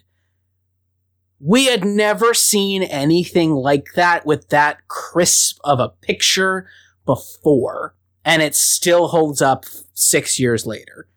And that is a testament to the combination of practical effects and like and using CGI sparingly and in that case, it might have also been a like piece of artwork that they used CGI on top of, which again is something they're doing more and more now. Like it's it's called I forget what the the name of it is. They do it a lot in the Mandalorian, where like literally they will project an environment on LED screens in front of the actor and then film that to create the environment. I don't know how much of that they did with this movie, but like that's a thing now that Star Wars was a part of. Like the visuals of the past six years of Star Wars have changed not only Star Wars but cinema, and people can fight me on that. Uh, Rey, Just Rey. There's so many things in her introduction, little tiny things that add up. It's horrendously underrated. There's so much good wordless storytelling in this fucking movie, especially the beginning, when they have to subtly introduce every character, but they can't just spell out their personalities. And it's almost as if they had a really good example of how to do that in this movie and then just didn't do it in Rogue One. Yeah, I, I, had a note later on that's more or less like with the new trio, and it's really only them. Like they do some telling with some other people, but like they do a really good job of showing us and not telling us about these three. Like they put Poe in situations where he can be dashing and charming and heroic and a great pilot they put Finn in situations where he's confronted with moral with moral dilemmas that he's on one side of and he has to switch sides and then he has to choose whether or not he's going to run or do this or fake it or believe in himself. For Rey, they put her in a situation where she is destitute, where she has to keep bringing up hope and keeping and holding out hope that she is going to be rescued from this hell of a life down the line. And she is just an upstanding person in the process. And they, like you said, they add that up for a little bit by bit by bit for each one of them to the point where everyone is really into these three people throughout this movie and going into the next one. Everyone. How can Rey fly the Falcon? That's a plot hole. Meanwhile, Poe flies a TIE fighter perfectly on the first try. Everyone. Silence. So I actually have another note on this, which is about the the concept of subversion that I talked about. Ne- like this is one of the first instances where the reason it's interesting that Poe flies a TIE fighter and it's not just some other ship is because Star Wars is inherently a melodrama. And when you're talking about melodrama, you're talking about absolute good and absolute evil and very little in between, which is why people got so mad at Rian Johnson. Um, one of the reasons. But like one of the just the smallest subversions that makes it interesting and gets fans excited when they see that when they see them steal a TIE fighter is that similar to how good guys must have blue and green and these color lightsabers, and bad guys must have red. There is a dichotomy in Star Wars of you always see the villains in TIE fighters, and you always see the heroes in X-Wings, that they then twist here. And that's what immediately makes it interesting. And it's those little knobs that make this movie a good response to all the vitriol and all the problems of previous movies. Not all of them. Obviously, this one has its own problems. But I I had a moment there where I was just like, huh, interesting. It's also the first time we see anybody except General Grievous. I just I just remembered who it was, who we saw before. But when Finn uses the lightsaber against Kylo Ren and against uh, first uh, first order forces, is the first time you see like, oh hey, you don't just have to be a Force user to use a lightsaber, and we can get into Finn and the Force at a later point. Uh, technically, um, no. When else do we see that? Uh, Han uses it to slice open the Tauntaun in Empire Strikes Back. But not like in battle. Yeah, that's why I said uh, te- yeah, technically. Yeah. Yeah. But yeah, and so anyway, point being is like that that that was one of the main things that occurred to me on this watch was oh yeah no they're subverting things you can talk about this being the nostalgia pump but what actually makes it interesting is that they're taking expectations and then they're subverting them in very small ways and very calculated ways uh, the next one I have is by the time Rey and Finn have met. Uh, I just think, again, back to practical effects, the reason BB 8 looks better than any droid in the prequels is because of the practical effects. BB 8 looking up at Rey like he's a puppy dog is that way, and it works that way because he's a puppet, not because he's CGI. Um, and Bill Hader and Ben Schwartz do the beep do the beeps for him, which makes him, in a way, he is more expressive than R two D two.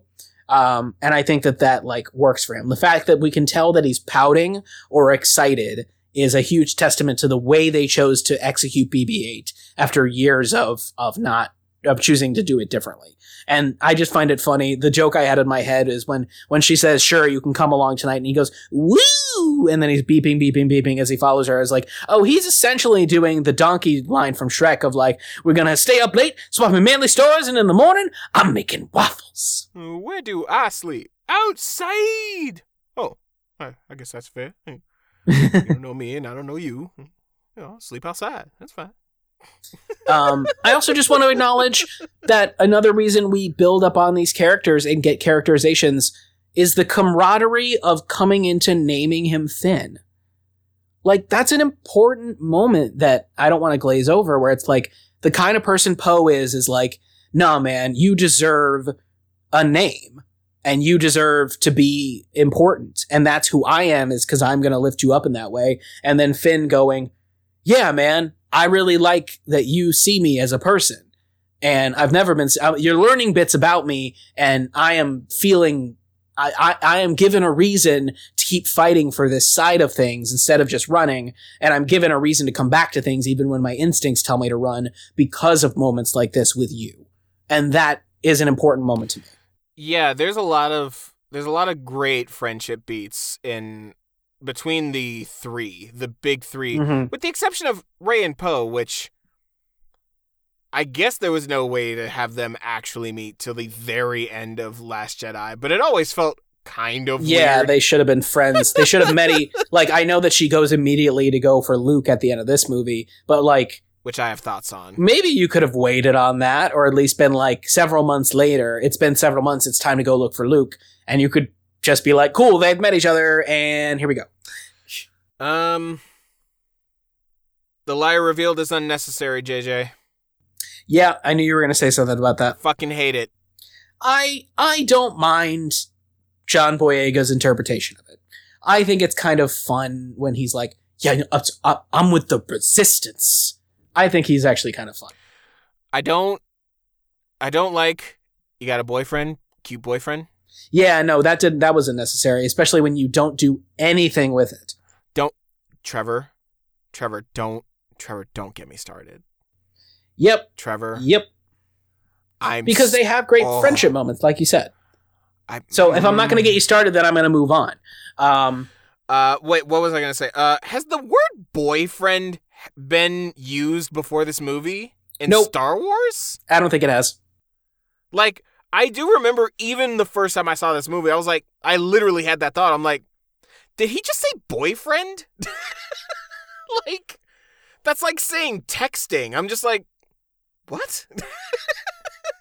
Is that a thing in this universe? So yeah, that's another thing of why I'm just like, okay, okay, JJ. I mean, you just take a step back, bud. So, so from the attack of the First Order, the Tie Fighters shooting at them, and then they steal the Falcon. From the moment she says the garbage will do, and they reveal it, the entire sequence of them flying it, and essentially like young people interacting with an old piece of technology and troubleshooting their way through it, and using the Falcon in ways we, at least, maybe Han has done it this way, but at least we have never seen it used in that way, is Chef's Kiss. Fuck, I love that scene. I know. Oh, so good. So good, Trevor. It tells us so much. It's exciting to watch. It is a new extrapolation on an existing thing. It's amazing. Um, next thing I have is when they meet Han. Ugh, do they have to meet Han? Is this where it kind of falls apart for you? It's not where it falls apart, but it is where, like, I think from post crawl, because I still have some thoughts about the crawl, but like post crawl to right before they meet Han, I think this movie is damn near perfect. Like, there's really not anything I could say about it. And then everything after that is like, okay, I have thoughts. Um, but man, yeah, the visuals, the music's good, the antics, the thinking out louds, the oh, it's so good, Trevor. Oh, and then how they're like like really cute and excited afterwards. They congratulate each other, and it's oh, it's like the live action version of like when Simba and Nala see each other after the whole Hakuna Matata thing, and they're just like, "Whoa! Oh my god!" Well, and not only that, and then they have another scene where, I mean, given it's still a liar revealed scene, but their interactions while she's fixing things, and he, she's just like, that one right there. He's like, this one. He's like, no, that one, the one I'm pointing you. We're gonna die. It's a great scene. I love that scene. It's so it's so quick and small, but I love that scene too. Damn it! I don't. I'm really curious as to what you don't like about meeting Han Solo because I think everything on that ship is actually pretty fun. The way that the way that that, that Rey he's being taken away by the Rathtar and uh he the the the door cuts cuts off the limbs and she instead of admitting that she did it she goes that was lucky um like those things are fun um i like the teletakanja club um i think that's a fun setup um I like when they're when they're like Han Solo, the rebellion general. No, the smuggler. No, this I literally wrote that down. I wrote that line down. I was like, "That's great." and like making Han Solo change the the change that happens in Han Solo is not that he's no longer a smuggler and like you can make arguments about like should he have gone back to this life going back to the only thing he knows yada yada um, is kind of annoying but like making him a believer in the force after all that time was a good idea yeah. some people didn't like that Oh, well, they're dumb. Yeah anyway Uh, I, I primarily like. Okay, so like, it's a general thing with the nostalgia parts of this movie where I'm like, some is good, a lot is annoying, and too much is bad. Like, it's a delicate balance. And it's sort of like the meeting of Han Solo is fine because these are characters that already are aware of Han Solo, and it's just like it, that makes sense because, I mean, of course. And the way that these two characters see him as a person, as an idea differently, that's also interesting. They don't really do much with it, but whatever. Um, like you said, him, you know, believing in the force and you know saying it's all true all of it after all the him and Hanni did in a new hope about it being hokey um that is all fine but i need every single person that complained and bitched and moaned about Canto Bight to watch this Rathtar sequence on a loop for the rest of their lives. It there is one of these in every Star Wars movie, people. There is Yep. always Mhm. one of these scenes where Correct. it's like, well, we've had a lot of talking for a while. I guess we should have an action sequence. And, so like- I want to pick this apart. Pod racing, the factory scene. Uh, what is it in Revenge of the Sith? I actually would. I don't know about the pod racing scene being on the same level as everything else, though, because it's very plot relevant. I mean, so is Canto Bight. Yes, Trevor. So's you know, Yes, it is.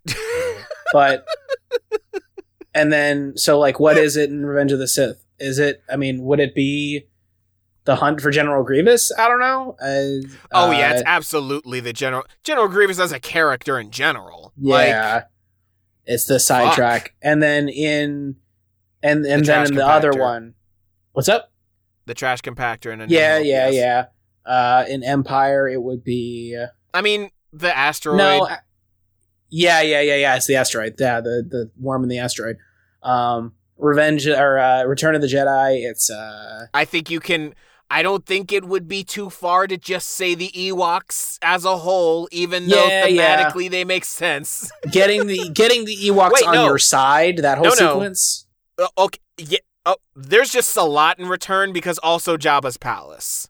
Oh yeah, yeah, yeah. Okay, yeah. Like, there's a lot of that shit in Return of the Jedi, and, And some of these are- like Return of the Jedi. And some of these are subplots, and some of these are action sequences. But my my point is that like there's zero about the Rathtar sequence that I genuinely care about, but it's a thing. It just it fe- I feel the writer's hand going. Well, we should probably have an action sequence. Uh, well, they just met Han. It's probably related to him owing somebody something. Excuse me. And then they just, you know, keep going with the movie because it didn't matter. I mean, like it leads to the First Order knowing that knowing to look for Han and the Millennium Falcon, sure, but I mean, the First Order was on Jakku. I know they killed the two TIE fighters, but they were also troops on the ground. Surely they knew that the girl was on the Millennium Falcon. I mean, it only stands to reason. Maybe they don't know about Han Solo, but then again, like Kylo Ren is a Force user, he would know Han Solo's on the station regardless. So. It's just a thing.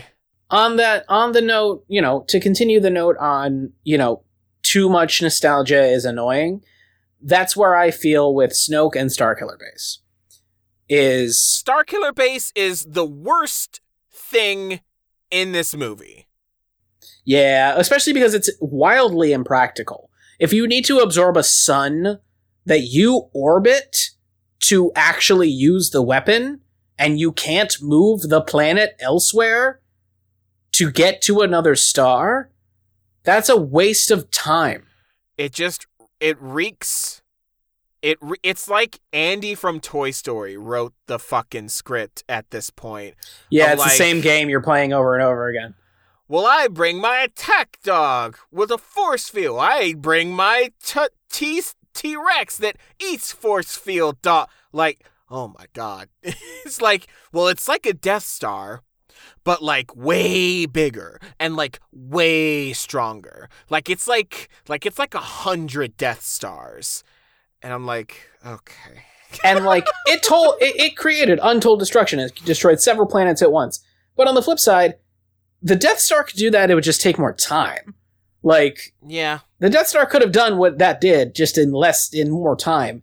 And even then, if it didn't have those structural flaws, it would have kept doing it forever.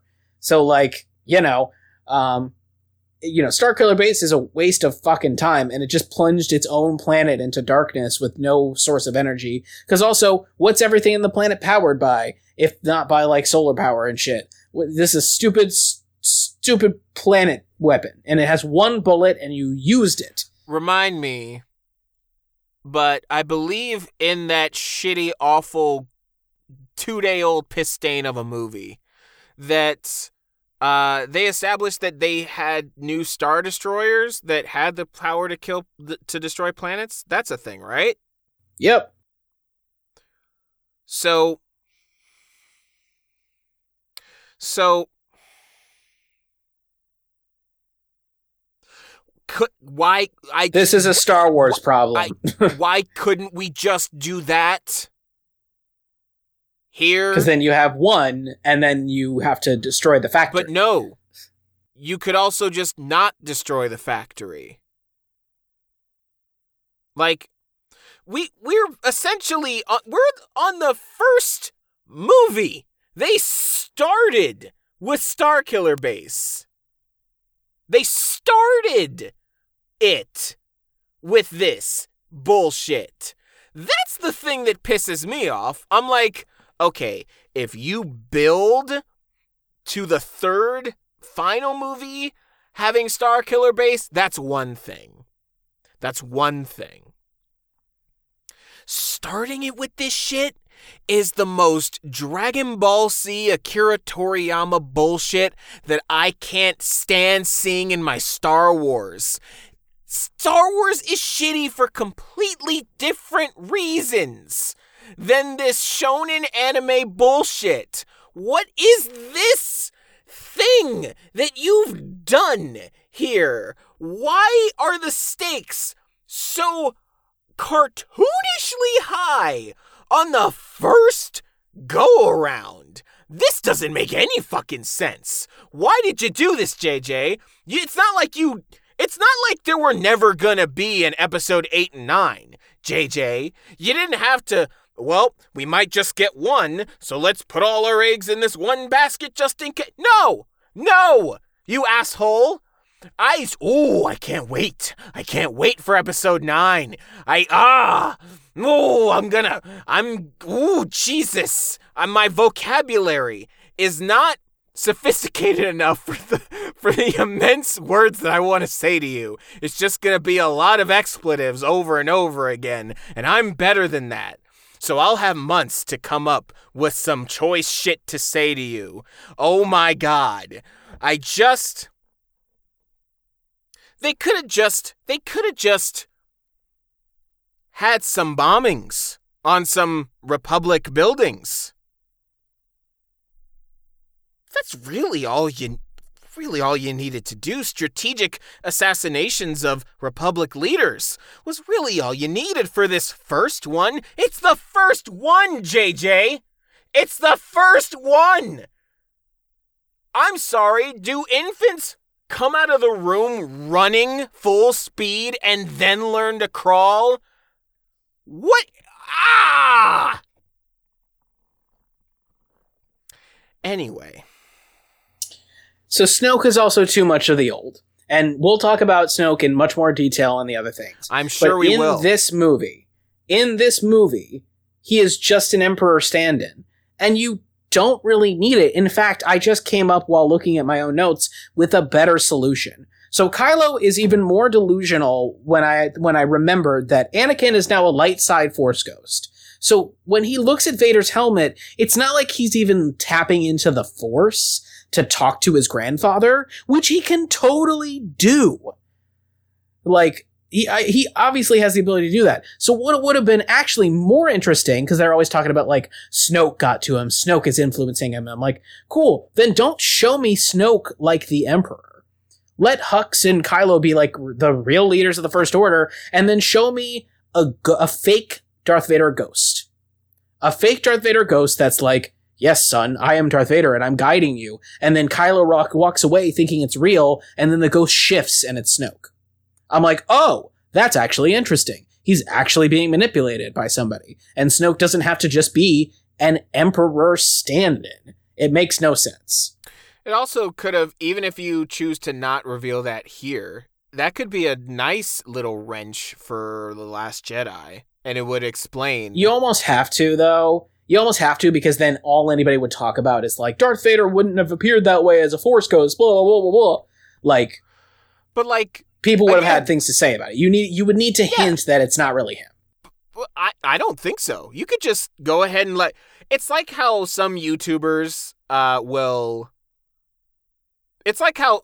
Let me not be vague. It's like how CinemaSins uh sometimes purposefully leaves in errors in their videos so that people will comment on it because when you comment on videos, you're actually helping the YouTuber, even if it's negative video, even if it's negative comments just having comments and engagement is what's going to get them more money and more attention and shit. So I honestly, I wouldn't mind just having this thing that purposefully doesn't make sense in the first movie just to watch Star Wars fans work themselves like is another wrestling term, uh work yourself into a shoot. Like I would just love to see Star Wars fans talk themselves all around the world about like why it's a Vader Force ghost and what what does it mean? And then the answer is in the next movie, you impatient twats. But speaking of things that don't get answered in the next movie, I'm skipping all the way to Maz Kanata. Uh, interestingly enough, I did as well. Okay. So yeah, the next thing to decently talk about is again a J.J. Abrams thing. He has admitted to it in interviews. He writes shit with no plan. And I don't think you need to I don't think you need Yep. to have everything planned. Mystery box. But he his mystery box concept is terrible and he needs to stop doing it because Maz Kanata is literally a case of like, hey, you just cast this woman, as, you cast this as Lupita, and you set up a, a, mystery box for her to be important and be a part of the backstory and part of the future, and then you proceed to not have enough money to hire Lupita Nyong'o again, so she's never in the rest of it. Um, like that is easily the reason they fucking did it. it they, they, they, fucking wrote her out. Is they were just like, can we get Lupita? No, okay. Um, and then again, the vision that Rey has, you can chop it up to a force vision of fate. You can chop it up to Snoke manipulating her. Either way, the vision when she touches the lightsaber is a complete red herring because J.J. Abrams doesn't know how to plan shit. Are you go- Are you going to elaborate on that accusation? That it's a red herring? Yes.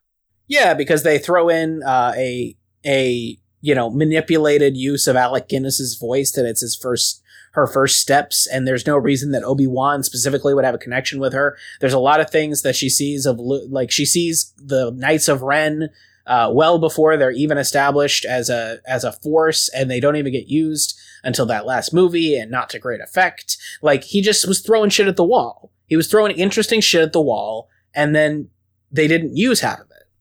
Nope. yup. You're are you agreeing with me, or you just wanted me? No, to yeah, I'm I'm saying like nope. they, there's a bunch of shit that they establish and then just don't do anything with. Yep. And then they get back to the plot, which is fine. Like then that battle, pretty fine. Rey and Finn have to confront specific things about themselves. Finn has to be brave, and Rey has to kind of Rey taps into the first time of to this rage inside of her. When she shoots that stormtrooper for the first time, she's like, "Oh my god, I just did it! Oh, I can do it again!" And then she has rage on her face. It's very interesting that they haven't played that up and talked about that more in, in subsequent situations. And then we'll talk about Last Jedi, the difference of between Rey's enraged form of fighting versus Kylo's like calculated. Um, it's very interesting that they started it right there. Yeah, I think they were always gonna flirt with the whole sub like subverted thing of you know usually it's the light user that it has to it, what whatever. I'm i'm so there's there's a certain point where i just i don't like talking and don't like hearing the, my own voice anymore. Uh, well then let's let's do you have anything like really big for the rest of it? Because everything else i have is is just kind of fun shit because, I mean, from this point on, it then becomes let's rescue Rey and get rid of the Starkiller base. And then it essentially becomes a lot of fun moments. And, but then it really does play the exact, uh, play out in a, the same way in New Hope. A mentor character is killed by the main villain, um, during a rescue mission for the lead female character, and they blow up the base at the end. That's what it is. Except it also it's like if you it's like if you took elements from A New Hope and Empire Strikes Back. Yes, I agree with that. I will say uh in general, easy fix for the paradox of Finn being awoken from the death of a peer to kill all of killing all of his peers. Um would have been neat if Finn was a stormtro- stormtrooper that m- marched into von Sydow's place and he was like, you know, put him up. And Von Sydow was like, you, there's something about you. I can tell your mind is clouded. And he just does a little Jedi thing and just takes out the programming. Hmm. Interesting. Because a lot of people have pointed out that it is kind of weird that the entire reason he snaps out of his programming is mourning the death of one of his stormtroopers one of his stormtrooper cohorts, and then spends the rest of the trilogy killing stormtroopers. Like, well, I mean, he could have had a one brother in arms who felt the same way he did about the conditioning. Because I mean, to me, to me, the conditioning is probably just torture. I don't think it's the same as the clones, where it's an implant in their brain or anything. Um, like, but that doesn't because the stormtroopers don't really it doesn't seem like they have enough autonomy or personality to truly be like free thinking people. It does seem like they run on more programming than actual thoughts and emotions. Because then it begs the question I'm like, how is this the only stormtrooper that has ever just snapped out of it or just decided to not do it? And then they try to honor fans' question of that in the last movie, but then it's like you didn't give this nearly enough time because this could have been another interesting plot throughout the entire trilogy, but you didn't do it. Yeah. Yeah, yeah, yeah. Anyway, when Kylo takes off his mask for the first time uh, with Rey, the first thought I had was Squidward going, "Oh no, he's hot." Um. So anyway, I fucking despise J.J. Abrams. I think the mind trick uh, scene is pretty fun. It makes it, it. It was half. That was half the evidence of her being a Kenobi for the people, which I agree with. Um, it's funny that it's Daniel Craig because he was just on set. I find that fun. Um, that's not how the Force works. It's probably Harrison's best line delivery delivery in the entire movie. Entire series. I mean, damn, okay. I really like that line. That's one of the best lines. Um, I think it's. I mean, you know, we could we could talk. We could extend this episode longer if we really wanted to talk about should Han Solo have died, yada yada yada. But at the end of the day, oh, I think Han he was a goner. yeah, Han Solo had to die not because of character development, but because Harrison Ford was not doing more than one of these. Harrison Ford look, probably looked the producer dead in the eye and went, "Listen, I'm not doing more than three weeks on set. Okay, all right." Give me my family. and I'm gonna build a shed the whole time. And you're gonna use it. And if you don't use it, it's a breach of contract. Get off my plane. My- Literally, my last note is I wonder if Chewie and Ben Solo had a relationship. Oh, oh, I'm sure they did. I'm sure that was part of the pain. Again, missed opportunity. I mean, given we don't get a lot Uh, of Chewie's perspective on things. Yeah, I mean, I will agree with that second part, but I don't know where you fit in. It has to be coming from him. It has to come from him. Like, What, wait, is no, no, no. It has to come from Kylo Ren. It has to I come mean, from Ben, ben Solo. I think in that moment to do anything with you, like that would be. no, no, no. I don't mean in this movie. I mean ever. Oh, oh, oh. Like when he has Chewie as a captor, he probably understands Chewie. I would love a scene with them of Chewie yelling at him, being like, "Who the fuck do you think you are?" And he and him responding. That would have been interesting. Yeah, the time to do that was the last one, the last Yeah. movie. Uh huh. And they had room. They spent enough time on everything else. So, so the truth of it is, overall, we like this movie. it is a very good feeling movie, Yeah. Even with the bullshit. Uh huh. It's it was to the point where it's like, like we said, the first twenty minutes are so well put together that like by the time you hit that hour mark where you're like, oh wait, should I be annoyed by this? You're just you're in it. You're in it and you're enjoying yourself. It's a blockbuster movie and it deserves to be. I just Rey and Finn have such good chemistry. Why the fuck, JJ? You son of a bitch! I'm so upset. What was the point? What was the point, JJ? You you single-handedly have made every interaction between Rey and Kylo uber weird now in retrospect. And Rey and Finn are so good. They have Daisy and John have such good fucking chemistry. And for what? I mean, for I would argue what? I would argue that that that Daisy and Adam also have good chemistry. No! It's- no, no, no, not as romantic partners. I think they are great in opposition to each other. I honestly don't. Uh, I think they have a Goku Vegeta thing,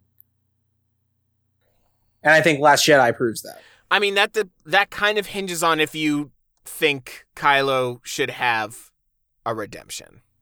Well, again, I think we need another episode about that because I will, I will, I'm going to say this out right now. You are absolutely allowed to bring up Zuko when talking about redemption arcs when we talk about Kylo Ren. Because what they said was a redemption arc, what they tried to pass off as a redemption arc is bullshit. Um, Also, here's a fun little cheat for you kids at home. Uh, here's a li- here's a nice little uh, thing that you may not have known. You don't have to redeem every goddamn villain. He could have just used the Last Jedi to have just okay, no more redemption. Like it's okay. yeah, it's it's, okay. it was, he had his moment and then Rey made the, her choice and then he reacted the way he reacted. You would have had to end the last Jedi differently to make him to to keep that redemption arc going. But Rian Johnson very much was like, no, no, no, we're not going to do that. We're not going to redeem him. And then JJ went, nah, we're going to redeem him. Because you know what? At this point in this context, that is the subversion. Is that he doesn't get a redemption arc? Is that he is that he doubles down. Like there's a reason Rey is crying in that scene, and it is not because she finds J- Adam Driver hot. She is not John Oliver. Like Ooh, naughty Kylo Ren. like she's crying because it's like god damn it dude come on you you can you can just stop right here and he just doesn't and that is Yeah, the It's like! Kylo, you're on the cusp of a real, actual good revelation, which is you don't have to be like the past and you can make it better, but not as a fascist. also where are the knights of ren Yeah. In a way, he makes the same mistake Anakin did. He thought the only way to fix the galaxy was to be its ruler. Instead of the Republic, the democracy! i want so much to like this movie i want so much to like this movie with no asterisk next to it but jj's stank Yep. It's almost like just makes that hard. it's almost like he got halfway through the movie and then he just couldn't help himself. He just couldn't fucking help him. Okay, okay. You know, Yeah, I think it's time we wrap. so, in in truth, if people have anything to be frustrated about in this sequel trilogy, it's not Rian Johnson's Last it's Jedi. not Rian Johnson. it's J.J. Abrams. And we'll elaborate on that when we talk about the Last Jedi. Oh, for fuck's sake! Yeah, literally, we're like, this is so tethered. The, the the way we think about this movie is so tethered to the rest of it now. I think yeah, you can't talk about any one of these sequel trilogy movies without talking about all three of them in some way. And we're not even doing them back to back, motherfuckers. You're gonna have to wait months. Yeah, sorry about that. You are gonna have to wait months.